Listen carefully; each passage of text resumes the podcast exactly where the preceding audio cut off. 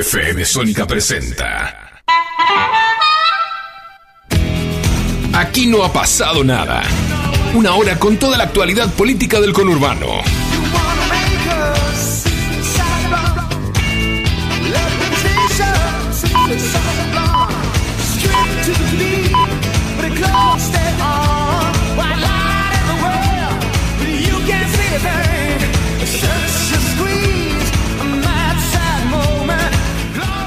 Bienvenidos, bienvenidas, mi nombre es Cristian Salles, esto es Aquí no ha pasado nada, como cada martes eh, de 18 a 19 horas en el aire de FM Sónica 105.9 con entrevistas a los principales protagonistas de la política de la provincia de Buenos Aires.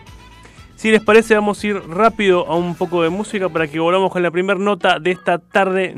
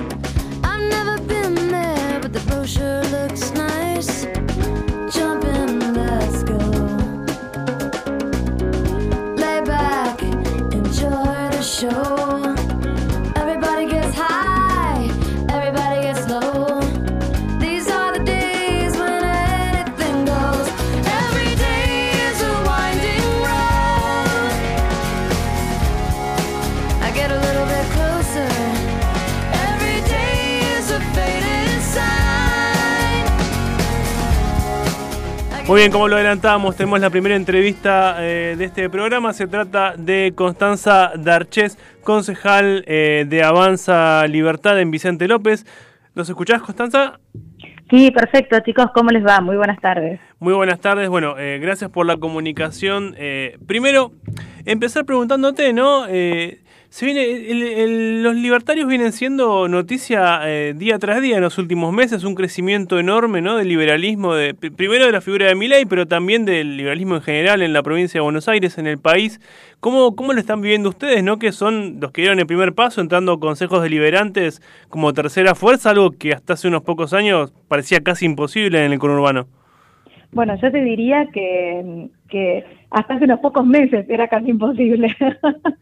este, nosotros lo vivimos con, con mucha pasión porque mm, hay que entender que el liberalismo no, no es un partido político, independientemente de que haya figuras como Ricardo López Murphy, José Luis Espert, Milei, que son liberales de toda la vida y son como los íconos del liberalismo, este, algunos más clásicos, otros mm, más moderados y otros un poco más histriónicos, pero digo, es, es una doctrina, en realidad el ser liberal es una forma de vida, es una elección, ¿no? Que apunta a, respetar la libertad del individuo, básicamente. Yo diría que todos los partidos políticos tienen una base liberal, después se van deformando con el tiempo, y ni hablar con los políticos de turno, pero estamos viviendo esto con mucha pasión, intentando seguir haciendo un poco de docencia de lo que se trata nuestra doctrina, que es la liberal. Eh, y siendo muy cautos, ¿no? Porque mm, yo soy una persona en ese sentido bastante cauta porque creo que eh, el país, eh, la Argentina en general, no solamente la provincia de Buenos Aires, ya no tiene margen para nada. No tenemos margen de maniobra ni para la izquierda, ni para la derecha, ni para adelante, ni para hacia atrás. Entonces, todos los que hoy tenemos un cargo político, afortunadamente somos servidores públicos, como me gusta decirle a mi, a mi, a mi cargo. En vez de concejal, me gusta decir que yo sirvo a la gente de Vicente López. Eh, digo, tenemos que ser muy prudentes en todo lo que decimos y hacemos, ¿no? Em, yo veo que quizás las cabezas hoy están más enganchadas con el 23, cuando en realidad las necesidades de la gente son para mañana. Entonces, a veces en los espacios liberales eh, al que, a los que yo pertenezco y con los que trabajo prácticamente todos los días y me reúno también prácticamente todos los días, los que estamos en un cargo intentamos, o en una función pública, intentamos bajar lo más que podamos a la tierra a los que están pensando en el 23, porque falta mucho. Eh, el liberalismo hoy está este, e, es un arco bastante amplio, si bien hay como un fanatismo por Milei, también está José Luis Espert, está Ricardo López Murphy, que son dos grandes voceros principales del liberalismo, mucho antes que Milei, ¿no? Pero um, hay que ser muy cauto en este momento. Pero ¿cómo lo vivo? Con muchísima alegría. Em, a mí me gusta hacer docencia de lo que pasa eh, en, los municipios. La gente de la provincia de Buenos Aires em, por ahí desconoce lo que pasa en sus municipios, porque hay muchas cuestiones que como vivir en un municipio de Buenos Aires, somos dependientes de la provincia, entonces hay cosas que no se pueden hacer tan directamente. Así que bueno, yo lo vivo con mucha alegría, mucha pasión y bueno, estamos abocados al trabajo del día a día en principio, por lo menos yo. Me nombrabas a, bueno, a López Murphy, espero obviamente que es tu referente, a, a Milei. Eh, digo, pareciera hoy eh, estar muy dividido, ¿no? Eh, el liberalismo, sobre todo entre Milei y Esper, que parecen que no, no, no van a encaminarse a un acuerdo a, corto plazo. ¿Vos crees que eso debería pasar, que, que deberían aunar posiciones para que no haya una doble oferta del mismo estilo de, de política, de, mismo, de misma ideología en, en la boleta que los pueda perjudicar a futuro? Mira, yo creo que el liberalismo tenemos que ir todos juntos, por supuesto que sí. Eh, es mi, mi, gran aspiración y, y, tanto a nivel local como a nivel provincial y nacional. Eh, yo creo que hay grandes egos en la política, eso es una lectura mía, que no, yo no vengo del palo de la política, toda la vida trabajé en forma privada, eh, son mis primeros pasos en esto, si bien soy periodista de toda la vida y cubrí este, el Congreso muchos años, o sea que rocé lo legislativo, eh, te puedo decir que, que, hay muchos egos en la política. Y vuelvo a lo mismo, eh, el reclamo de la gente y de los políticos que estamos más abajo también es bájense del pony, empiecen a pensar que hay gente que necesita vivir el día a día y hay mucha gente que está deseando que el liberalismo vayamos todos juntos. Eh, López Murphy y José Luis Esper, Ricardo López Murphy y José Luis Esper, los dos, están trabajando codo a codo en el Congreso este, ellos eh, tienen, tienen muy, muy, muy buena relación. Eh, mi ley, él ha dicho que va a ir por afuera. Eh, yo nunca pierdo las esperanzas, porque si hubiese perdido las esperanzas, hoy no estaríamos siendo la tercera fuerza en Vicente López, sinceramente. Pero, pero bueno, mi opinión es que tendríamos que ir todos juntos, claro que sí. Creo que es una demanda de la gente que nos votó, ¿eh? No, no es una idea de, de Connie D'Artes, es una idea de la gente que nos eligió, que está esperando siempre un poco más, y eso es lo que tenemos que dar, ¿no? Pero bueno, falta mucho, chicos. Ustedes vieron que esto es hasta el es como el rating, el minuto a minuto, eh, el último día de los cierres de lista, hasta ese día no se sabe muy bien, y con una elección primaria, y y yo creo que la gente está un poco cansada también, ¿no? De que estemos hablando de esto. Eh, Constanza, me meto un poco en lo que es eh, Vicente López, no es algo de, lo nacional y me meto en lo local. Eh, preguntarte, se aprobó la rendición de cuentas en la última sesión. Ustedes se abstuvieron, ¿por qué no, no acompañaron ni votaron en contra? ¿Qué, ¿Cuál fue la postura? Nosotros, en principio, tuvimos el digamos, la rendición de cuentas, la tuvimos unos días antes, si bien teníamos un tiempo considerable para verla, no pudimos acceder al sistema RAFAM, que es el sistema que proporciona la provincia para poder cotejar exactamente los números. Eh, nos parecía que, mm, que había, digamos, en, cálculos matemáticos y económicos los números cerraban eh, en un análisis de rendición de cuentas. Lo que nosotros criticábamos era si esos gastos, eh, incluso había mucho, mucho gasto en protocolo COVID, por supuesto, fueron muchas cosas como como redireccionadas, muchas partidas de dinero redireccionadas a todo COVID, a todo lo que sea COVID. No había eh, eh, cosas este, muy groseras, pero sí lo que nosotros pensamos es no lo vamos a acompañar ni lo vamos a votar en contra porque si bien no encontramos muchos errores económicos matemáticos, hay algunas cosas que nos hacían ruido, como por ejemplo un superávit en el ABL, y nosotros consideramos el principio de equidad como una base liberal, y consideramos que si el contribuyente de Vicente López, o sea, el vecino de Vicente López es cumplidor, porque vamos a hablar de eso, la gente de Vicente López paga sus impuestos. Eh, debe haber casos, por supuesto que no, pero en líneas generales, así todo, en situaciones complejas como fue el 21, el contribuyente lo pagó y hay un superávit, este, de, digamos, en, en, el ABL, por ejemplo, importante el número, y nosotros lo que cuestionábamos es por qué el Poder Ejecutivo, ese superávit, no lo utilizó en forma equitativa para devolverle al contribuyente lo que él aportó durante el 21. o por ejemplo que no se aplique un aumento eh, como se aplicó este, aprobado en el presupuesto y en la última ordenanza fiscal. Y no quisimos aprobarlo por eso y no quisimos votarlo en contra tampoco porque ya te digo, números matemáticos y económicos no, no encontramos nada, nada complejo. Lo que sí te puedo decir, y esto sí es un principio de nuestro bloque, es que consideramos que, eh, y eso lo dije en mi discurso muy claramente, hay cosas que tienen que ser ocurrentes y oportunas y necesarias. Es decir, quedan muy lindas las piedritas verdes en el centro comercial a cielo abierto de Calle Ugarte y que hayan cambiado todas las veredas, hasta una parte, no toda. Pero era necesario ese gasto, era ocurrente, era oportuno en ese momento, o ese dinero se lo podría haber redireccionado a otra cosa más importante. Eh, eso fue nuestro planteo en la rendición de cuentas y por eso nos abstuvimos. Eh, no generó mucha simpatía, pero nos parecía que en nuestro primer año como concejales también era oportuno dejar sentada nuestra posición de esa forma. Ahora, más allá de estas, de estas críticas a la rendición ¿no? y algunos gastos de, de la comuna, eh, ¿cómo, ¿cómo evalúas la gestión de, de, Jorge Macri primero? Porque hasta hace poco fue Jorge Macri, hoy de, hoy de Soledad Martínez. En líneas generales, digo, ¿qué, ¿qué es lo que ves que hay que, o lo que ven desde el blog, ¿no? desde el espacio, que hay que mejorar en Vicente López? Un distrito donde el intendente gana por unos números realmente importantes, ¿no? Mucho acompañamiento. Sí, por supuesto, eso es innegable. La última elección fue una, bueno, la mejor elección de la provincia de Buenos Aires, eh, con un intendente en realidad que en los últimos años yo creo que, que siempre tuvo un ojo puesto en, Capital. O sea, cuando tenía la oportunidad hablaba de irse a Capital. Yo creo que Soledad Martínez es una, una mujer de gestión. Vicente López, eh, en líneas generales, está bien, pero siempre insisto lo, con lo mismo. Eh, ¿Qué quiere decir estar bien? ¿Que la salud funcione? Que el transporte funcione, que el tránsito más o menos, que es lo más criticable para mí de Vicente López, funcione, esas son las cosas que de hecho tendrían que funcionar.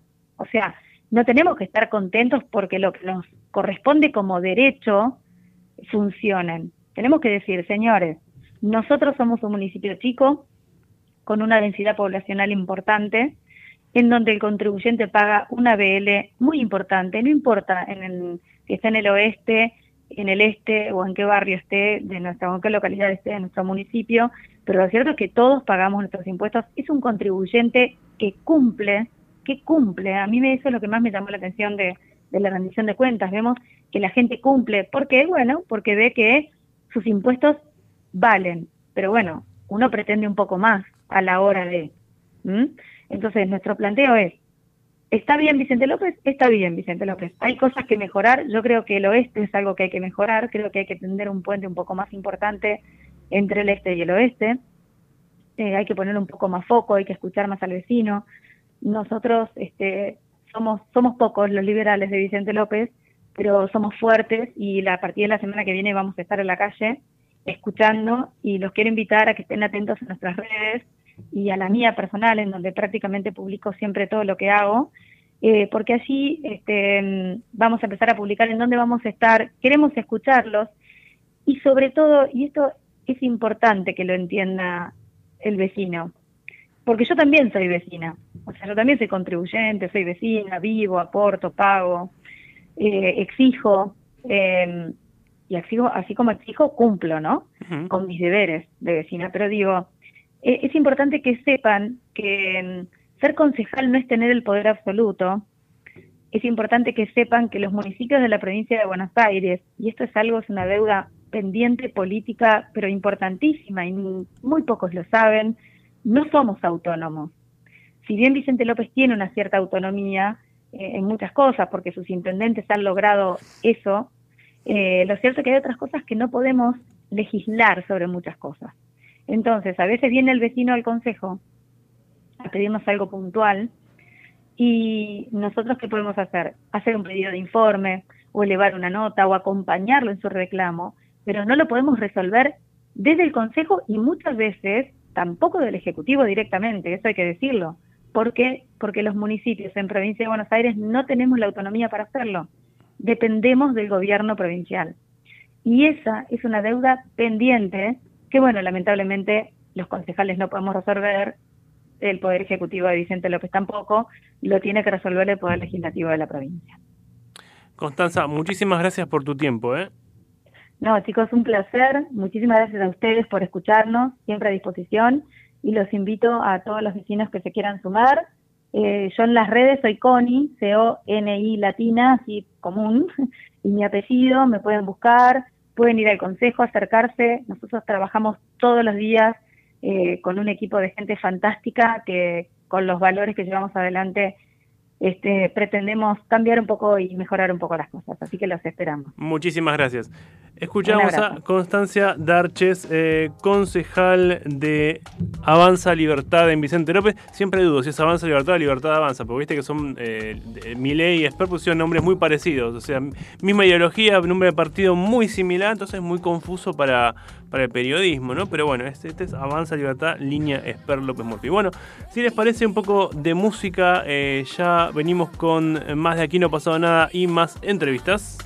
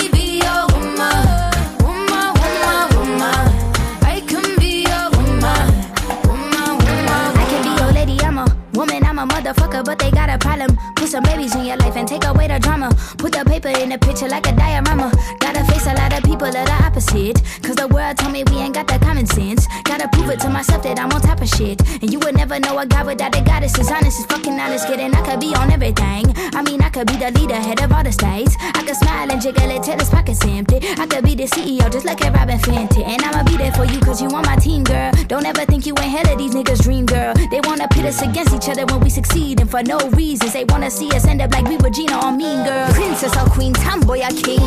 You've heard a lot you've never seen. Mother Earth, Mother Mary, rise to the top. Divine feminine, I'm feminine. Woman, let me be a woman.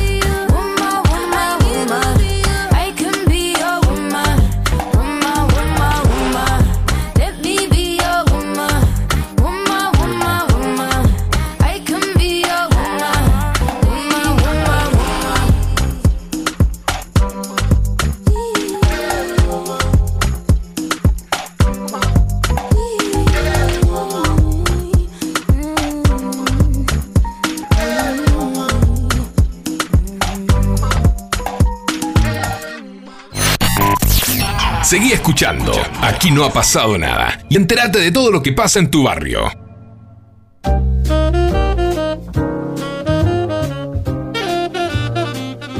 Muy bien, tenemos la segunda entrevista de esta tarde-noche. Se trata del secretario de Salud de Almirante Brown, eh, Walter eh, Gómez. Walter, ¿nos escuchás? Sí, ¿qué tal? Buenas tardes. Buenas tardes, Walter. Bueno, muchas gracias por la comunicación. Bueno, empezar preguntándote, ¿no? Estamos en medio de la, cuarta ola de COVID en, en el país. ¿Cómo, ¿Cómo está impactando ahí en Almirante Brown? ¿Cómo está la situación en general? Mm, bueno, buenas tardes para, para, para ustedes en la radio y todos los, los oyentes. Eh, la cuarta ola, bueno, ya estamos justamente en esto, como lo estabas expresando recién. Es una situación que, eh, por suerte, no tiene grandes eh, manifestaciones lo que era nuestra preocupación, o la preocupación del sistema de salud en cuanto a, la, a los niveles de internación o de casos de fatales que producía el COVID, fundamentalmente lo que fue la segunda y tercera ola, y que tiene que ver, francamente, tiene que ver con el nivel de vacunación que tiene nuestra población, que claramente generan cuadros eh, muchísimo más leves independientemente que hay que seguir muy atentos a la evolución de las diferentes presentaciones que tiene esta enfermedad en nuestra comunidad. Claramente tenemos que seguir atentos a las poblaciones que son que han manifestado tener mayor vulnerabilidad, como son los mayores de 50 años, por ejemplo, que es una, una, situación particular, y que no tengan cobertura de vacuna, eh, en el que en este tiempo ya están liberadas eh, el segundo refuerzo, la cuarta dosis, eh, en provincia de Buenos Aires, en la que está trabajando fuertemente para continuar dándole niveles de cobertura adecuados para tener una adecuada respuesta a esta segunda o hasta esta cuarta ola que estamos en este momento transitando en nuestra comunidad. Ahora, digamos, si, si, siguen creciendo los casos, ¿no? Porque semana a semana vemos que aumenta entre un 50 y, o un poquito más de, porcentaje, ¿no? Los casos semanales, ahora que tenemos el informe semanal. Si siguen creciendo, no tenemos que estar preocupados en que aumenten las internaciones. Con el tema de la vacunación, ¿pasa a ser una, una enfermedad no tan grave en principio por ahora? Exactamente, esa es la eh, una muy buena observación que, hiciste, que la, en los niveles de vacunación están dando una cobertura adecuada del sistema inmunitario para el ataque de este virus y eso lleva a que haya muchísimo menos internaciones, que siempre pueden aparecer, ¿eh? y que eh, también con casos de mortalidad, que también pueden aparecer. Cada caso, cada, cada individualmente, eh, cada caso es el 100%. Estamos hablando de porcentajes a niveles eh, de población. Por eso es importante, si bien han disminuido eh, las, los casos, los niveles de gravedad y de para, para llegar a los niveles de internación que estamos teniendo en este momento, tiene que ver con la vacunación. Pero las recomendaciones que continuamos haciendo son estos, que ante cualquier síntoma eh, que aparezca de fiebre, eh, tos, eh, catarros, dificultades respiratorias, primero la consulta y después las medidas de protección personal y familiar y grupal. Tenemos que tener en cuenta que no solamente está este, el virus del COVID circulando, que cualquier otro virus, y todas las medidas que utilizamos, por ejemplo el barbijo o no concurrir a lugares laborales o binarios, cuando tengamos síntomas, son medidas de protección individual primero, de familiar y comunitaria después, que eh, ayudan a disminuir la circulación viral, independientemente de que eh, los niveles de vacunas hacen que mucha gente lo, lo, padezca como una situación muy, muy, o muy, con muy escaso, eh, con muy escasa sintomatología, y eso hace que no generen alerta y continúen circulando, y eso facilita la circulación del virus. Ahora, lo, lo, que lo que decía, eh, por lo menos el ministro Kreplak, no lo decía en, entrevistas esta semana, es que, bueno, que llamaba, como, como decís vos, a mantener los cuidados, que, que, el virus está creciendo, pero él remarcaba que había preocupación porque había baja cantidad de gente dándose la cuarta dosis, ¿no? Como que la gente estaba relajada, no se aplicaba la cuarta... Estaba, había una campaña insistiendo en que se vayan a vacunar. En, en Brown, ¿cómo, ¿cómo viene eso?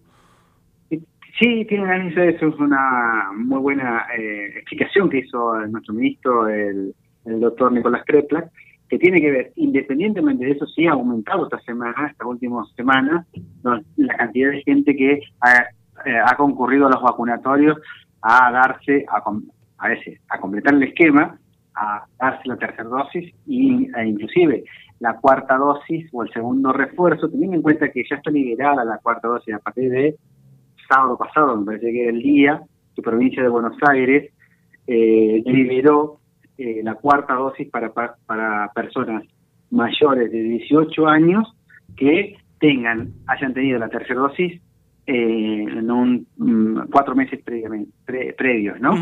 Esas son las indicaciones. Eh, ha aumentado claramente porque tiene que ver eh, los vecinos eh, ven el aumento de casos y van a completar su esquema de vacunación. Es una buena medida también llevarle la mejor información y teniendo la eh, esta es que es claro que la vacuna ayuda, que disminuye las complicaciones, que es eh, la vacuna salva vidas y que los medios de comunicación tengan esa responsabilidad también ayuda a todos los vecinos y a la gente que tienen ustedes como oyentes a, acercarse a los vacunatorios y completar los esquemas de vacunación, tanto propios como de su familia. Ah, Walter, hay mucha gente que uno lo ve como periodista, ¿no? Porque a veces nos escriben, nos mandan mail consultando, ¿viste? Eh, mucha gente que no se anima o no quiere darse la tercera o cuarta dosis por algunos artículos periodísticos que hablan, por ejemplo, de la posibilidad de que te agarre pericarditis o miocarditis con la de AstraZeneca, la de Pfizer o la de Moderna. ¿Esto es real? ¿Es, es una posibilidad cierta o, o es casi imposible que te pase y puedes ir tranquilo a La verdad es que no está descrito eh, todos los artículos, o sea, cualquier droga o medio vacuna eh, puede generar un efecto adverso, eh, pero nadie se preguntaba hasta hace poco tiempo cuando pasaba. o con un comprimido de paracetamol o ibuprofeno que lo utilizan una, con una habitualidad que a veces no tiene la indicación precisa para lo que está indicado justamente. Eh, independientemente de eso, claramente con la cantidad de personas vacunadas no se ven todos esos efectos adversos. Claramente el riesgo por la infección viral es muchísimo mayor que eh, el riesgo que producir una vacuna, independientemente de qué vacuna estemos hablando o qué medicamento estemos hablando. En este caso particular, ustedes ven la insistencia del sistema de salud a vacunarse, ven la eh, la cobertura vacunal de los trabajadores de salud, que si, si vieran este riesgo personalmente no lo indicarían y no se vacunarían. eh, no es, eh, o sea, no hay una manera inteligente de demostrarlo a otra que poniendo el cuerpo como hacen los trabajadores de salud. O sea, me parece que eh, la discusión pasa por ese, por ese punto, que muchas veces hay que tenerlo en cuenta y a partir de ahí este, creer una cosa u otra ya tiene más un interés personal que evidencia científica. Quizás hay como una, una sobreinformación ¿no? de, de los supuestos efectos secundarios que pueden ser reales, pero es uno en un millón, y por ahí no, no sabés que tomando ibuprofeno te ya se te dar una úlcera y es más probable que te dar una úlcera por ibuprofeno que por una vacuna, una miocarditis, ¿no? Exactamente, así de claro, es así de claro y así de contundente, pero tiene que ver con esto, qué queremos creer y ahí es muy difícil eh, revertir esa situación. Walter, me meto en otro tema que, va, dos temas, ¿no? Que están preocupando mucho a, lo, a los bonaerenses, a, la, a, los argentinos, ¿no? Eh, por un lado, la, la, hepatitis infantil, de que se estuvo hablando en las últimas semanas, y ahora la viruela de mono. Nos están invadiendo las enfermedades nuevas, no sabemos para dónde ir. Eh, ¿cómo, ¿cómo, viene eso? ¿En Argentina hubo algún caso? Eh, sabemos que hubo en Capital algo de viruela de mono, en principio. La viruela. Sí. Sí, sí, sí, es la viruela, o por la viruela que es una, es un, una patología que se está describiendo fundamentalmente. El tercio de casos eh, ocurrió está ocurriendo en España uh -huh. que es de donde vino mm, eh, esta esta persona que hoy está en observación y seguimiento en la República Argentina. Eh, el tercio de casos pasa ahí el resto ahí está descrito en diferentes partes del mundo. El sistema también está trabajando fuertemente ustedes se dan cuenta que Argentina, la, con la capacidad de vigilancia, eh, está a cualquier a, a, nivel de cualquier país del mundo. Uh -huh. En ese aspecto, rápidamente este, esta persona está aislada, está en observación, está en control de los familiares que estuvieron en contacto, eh, tanto los de Capital como en la provincia de Buenos Aires, y se está viendo este, la evolución. En general, la, el virus, de, la viruela tiene capacidad de generar pandemia, sí. Está radicada también hace 40 años la, la viruela humana, eh, por eso no se vacunaba, claro. ¿no? No está una vacuna de calendario nuestro. Eh, también sabemos que es endémica de África, eh, que tiene sus portadores naturales, como ratas o ardillas, que se ven, se han descrito en los monos, o sea, se sabe que está en el seguimiento y está apareciendo en este caso afectando a personas. No parece tener la capacidad de diseminación que tiene eh, que tuvo el COVID o que tiene el COVID en realidad, pero independientemente de eso eh, hay que estar en, en, en, permanente observación por la potencialidad que puede llegar a, de, a desarrollar eh, una situación como esta. ¿Y la hepatitis que, infantil? por, otro lado, sí. por otro lado, por ahí es importante aclararlo, no es el primer caso que estamos alertas del sistema de salud nacional, provincial, municipal, eh, a través de la Organización Mundial de la Salud, la Organización Panamericana de la Salud, se vigilan permanentemente eh, diferentes patologías que van apareciendo. No es, eh, por ahí aparecen en los medios, pero en este momento con el nivel de alerta que tenemos, eh, genera esta situación particular, eh, la viruela del mono. Entiendo, entiendo. O sea, en principio, no, por ahora no deberíamos estar preocupados, alertas, pero no preocupados por este esto que está pasando. Eso. Y en cuanto a la hepatitis infantil, que esto también surgió, sobre todo nos preocupa por los chicos, ¿no? Los, los que más nos importan.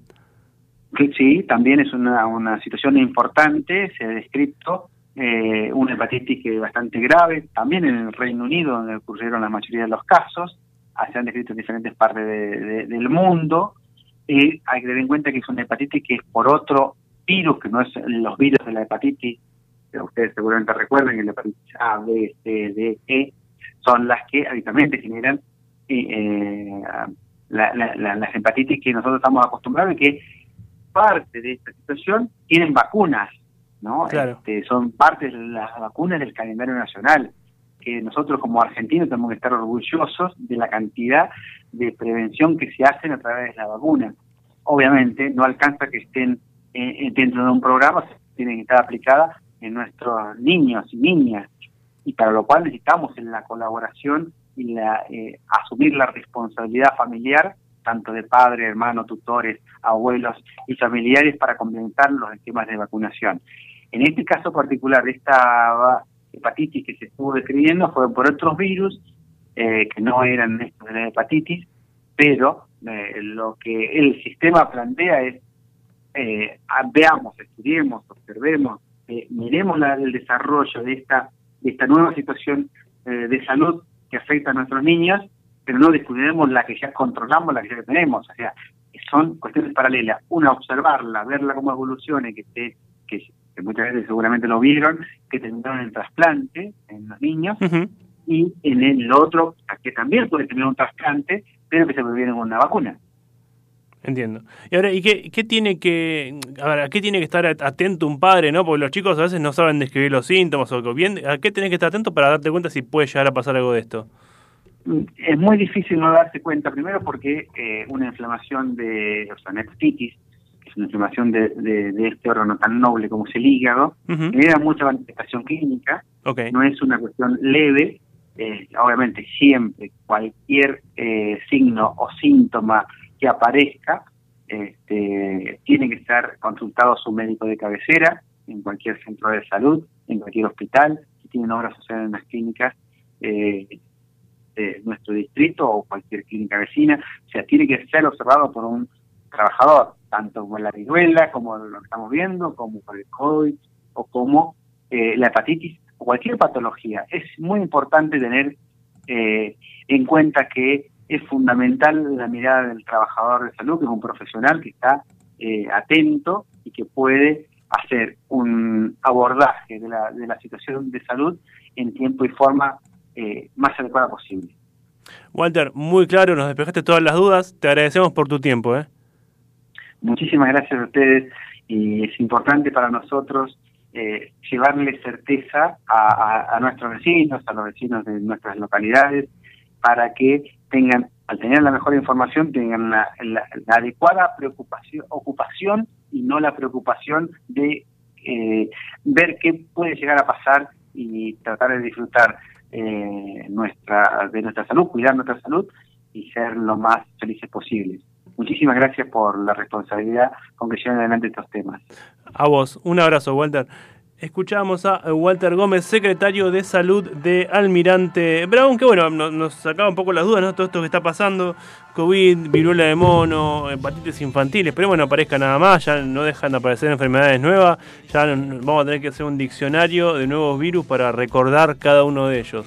Eh, si les parece, un poco de música, ya venimos con más de aquí, no ha pasado nada. Ya no de rayos que intentan alcanzarme en la frente. Algo despertó en mi mente y prefiero ir a buscarlo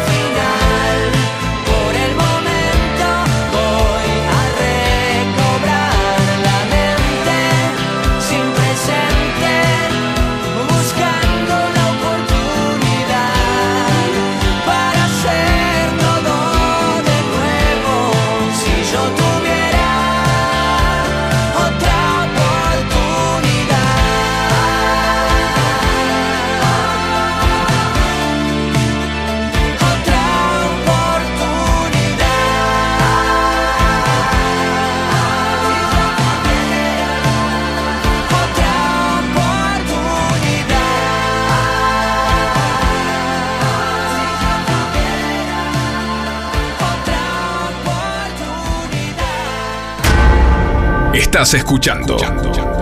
Aquí no ha pasado nada. Donde la rosca se cocina.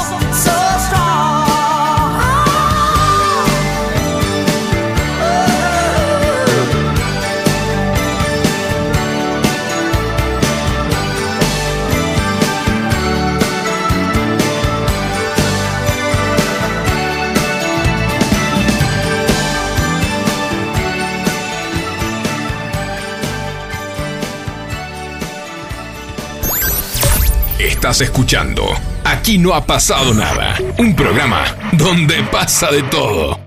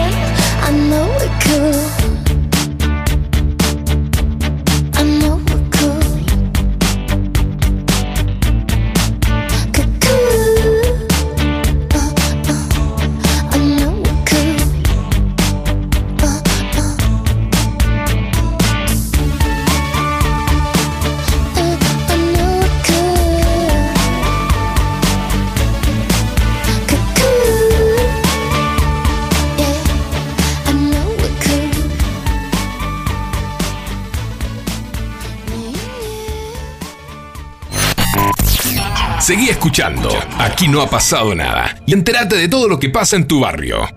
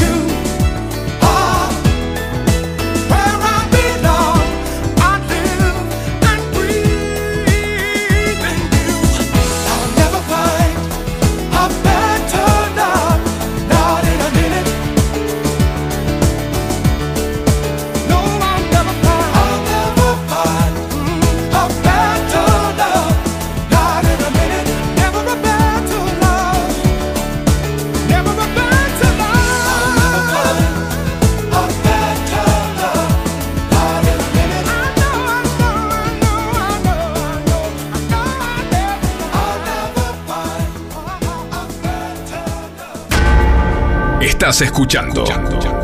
Aquí no ha pasado nada.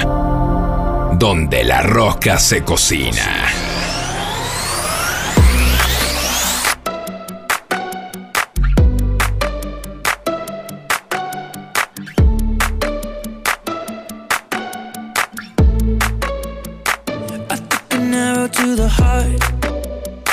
I never kissed a mouth that tastes like yours. strawberries and something more.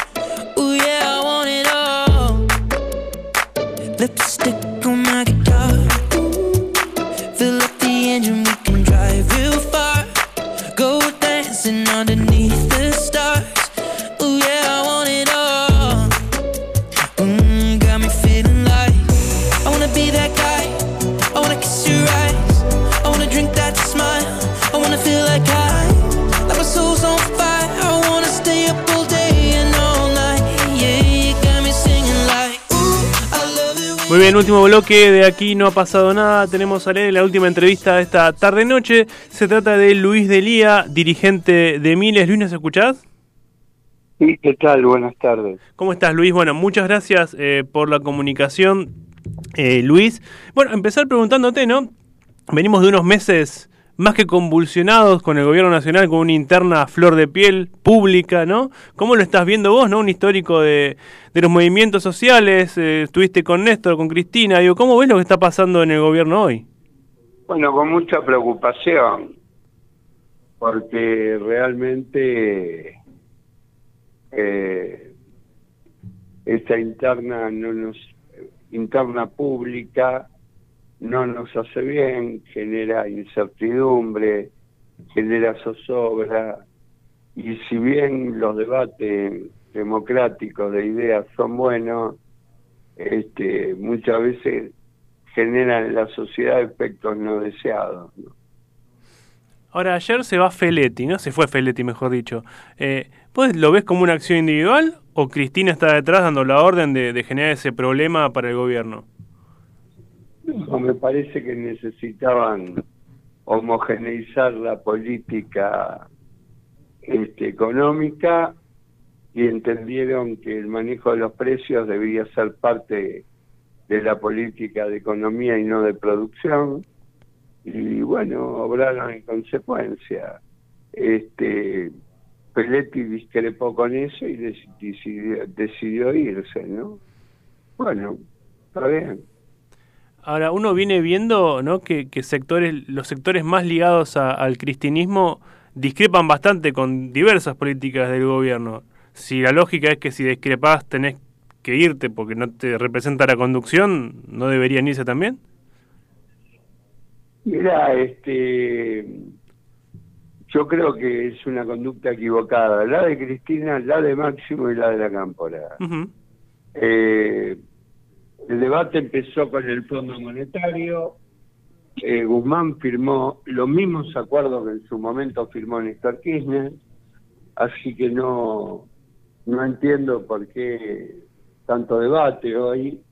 Este, no sé, había que decidir entre el default este, y, un acuerdo y este, eh, el, acuerdo al que se llegó, este, al parecer del equipo económico, ellos entienden que pueden cumplirlo.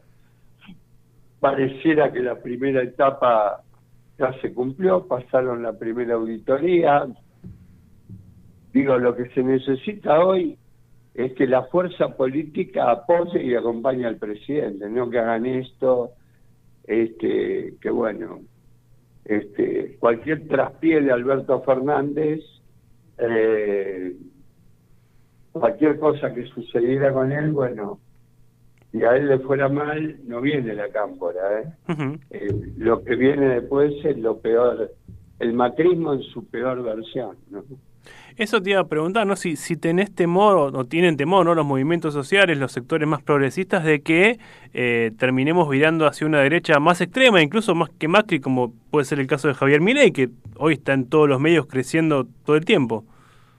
Mira, este, yo creo que, que la Cámpora, ellos hacen una evaluación de que ya se perdió la elección del 2023, plantean que hay que refugiarse en la provincia de Buenos Aires y a, esa, a ese diagnóstico equivocado le aplican una táctica equivocada, es esta, que es la de hacer trosco-kirchnerismo, este, debilitar la figura presidencial, to- toda una cosa descabellada que este, se paga caro en política. ¿eh? Hablabas de que la cámpora da por perdida la elección del 23. ¿Vos crees que este gobierno tiene chances en el 23? ¿Lo ves Alberto siendo reelecto? Mira, yo creo, fíjate lo que pasó hoy, ¿no? Es una cosa fuertísima y no sé si los argentinos se dan cuenta. Los cinco países más importantes del mundo invitaron a Alberto a, la- a su reunión. Ujú. ¿Por qué? Porque Argentina es la reserva de energía más importante del mundo. Bueno, este, están dispuestos a poner aquí fuertísimas inversiones ¿eh? este, en gas, en petróleo. eh, creo que podemos tener por delante tres o cuatro años excelentes en materia económica y, y creo que es el momento en que los argentinos podamos tener crecimiento, desarrollo y distribución de la renta y la riqueza nacional. Ahí hay que enfocarse. En agosto la inflación va a ser del 3%, Ujú. este, en un país donde las paritarias vienen cerrando al 60. O sea, que para agosto, el año que viene, cuando sean las elecciones, habremos tenido 20 puntos menos de inflación que Macri. Eh, están todas las condiciones dadas para seguir a- para salir adelante. Lamentablemente, este, hoy Cristina y la Cámpora y Máximo no están actuando este, a la altura de las circunstancias. Si tuvieras que, para cerrar Luis con esta, si tuvieras que decirles a, Cristina y a Máximo algo, ¿no? Para sobre esto, ¿no? ¿Qué, qué les dirías eh, para que modifiquen lo, lo que vos considerás una actitud incorrecta? No, me parece que le están pifiando al diagnóstico este, y, están desplegando una mala táctica en el, en el marco de una mala estrategia. A, a ver, compañero no es el alcahuete, el, el obsecuente, ¿no? Compañero es, que es el que se anima a decirte que estás equivocado cuando cree que realmente estás equivocado. Luis, muchísimas gracias por tu tiempo, ¿eh? No, gracias a ustedes por la posibilidad. Un abrazo. Un abrazo. Escuchábamos a Luis Delía, dirigente de Miles, el líder eh, piquetero eh, y bueno, hombre, hombre siempre cercano al kirchnerismo que hoy está defendiendo a Alberto Fernández ante los embistes de, del kirchnerismo, ¿no? Con esto nos despedimos, señores, señoras. Mi nombre es Cristian Salles. Esto fue Aquí No Ha Pasado Nada. Como todos los martes de 18 a 19 en el aire de FM Sónica 105.9. Nos escuchamos el martes que viene. ¡Chao!